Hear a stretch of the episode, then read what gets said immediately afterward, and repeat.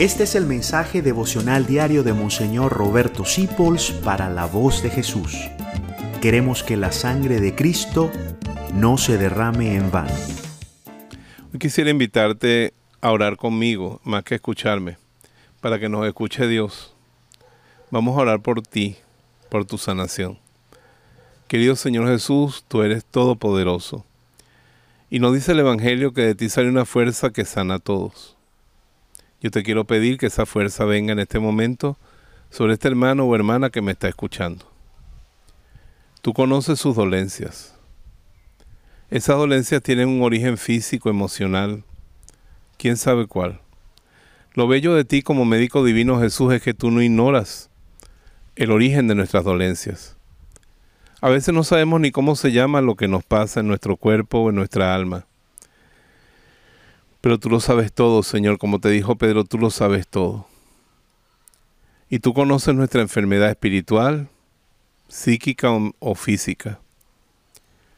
Y a ti se te ha dado todo poder en el cielo y en la tierra. ¿De qué me valdría que tú supieras que tengo si tú no pudieras curarme? Tu poder es infinito, Jesús. Ante ti lo mismo da una gripe que un cáncer, que un COVID-19 porque tú eres todopoderoso. Y lo puedes hacer a través de los medicamentos o lo puedes hacer tú directamente. Lo puedes hacer usando un psicoterapeuta, un médico, o curándome tú con tu sola palabra. Tú eres el que escoges el camino. Y yo sé que tú quieres hacerlo, Señor. Porque tú sabes, puedes y quieres. Así que te pido que pongas tu mano sobre mí, como la pusiste sobre tantos leprosos, ciegos, mujeres con hemorragias, lunáticos en esta vida cuando estabas aquí en la tierra. Pues tu palabra dice que tú eres el mismo ayer y hoy y siempre. Y tú dijiste que estos signos iban a acompañar la predicación de tu evangelio. Entonces te pido tu poder sanador sobre mí. Sáname, bendice a ese hermano esa hermana que nos está escuchando.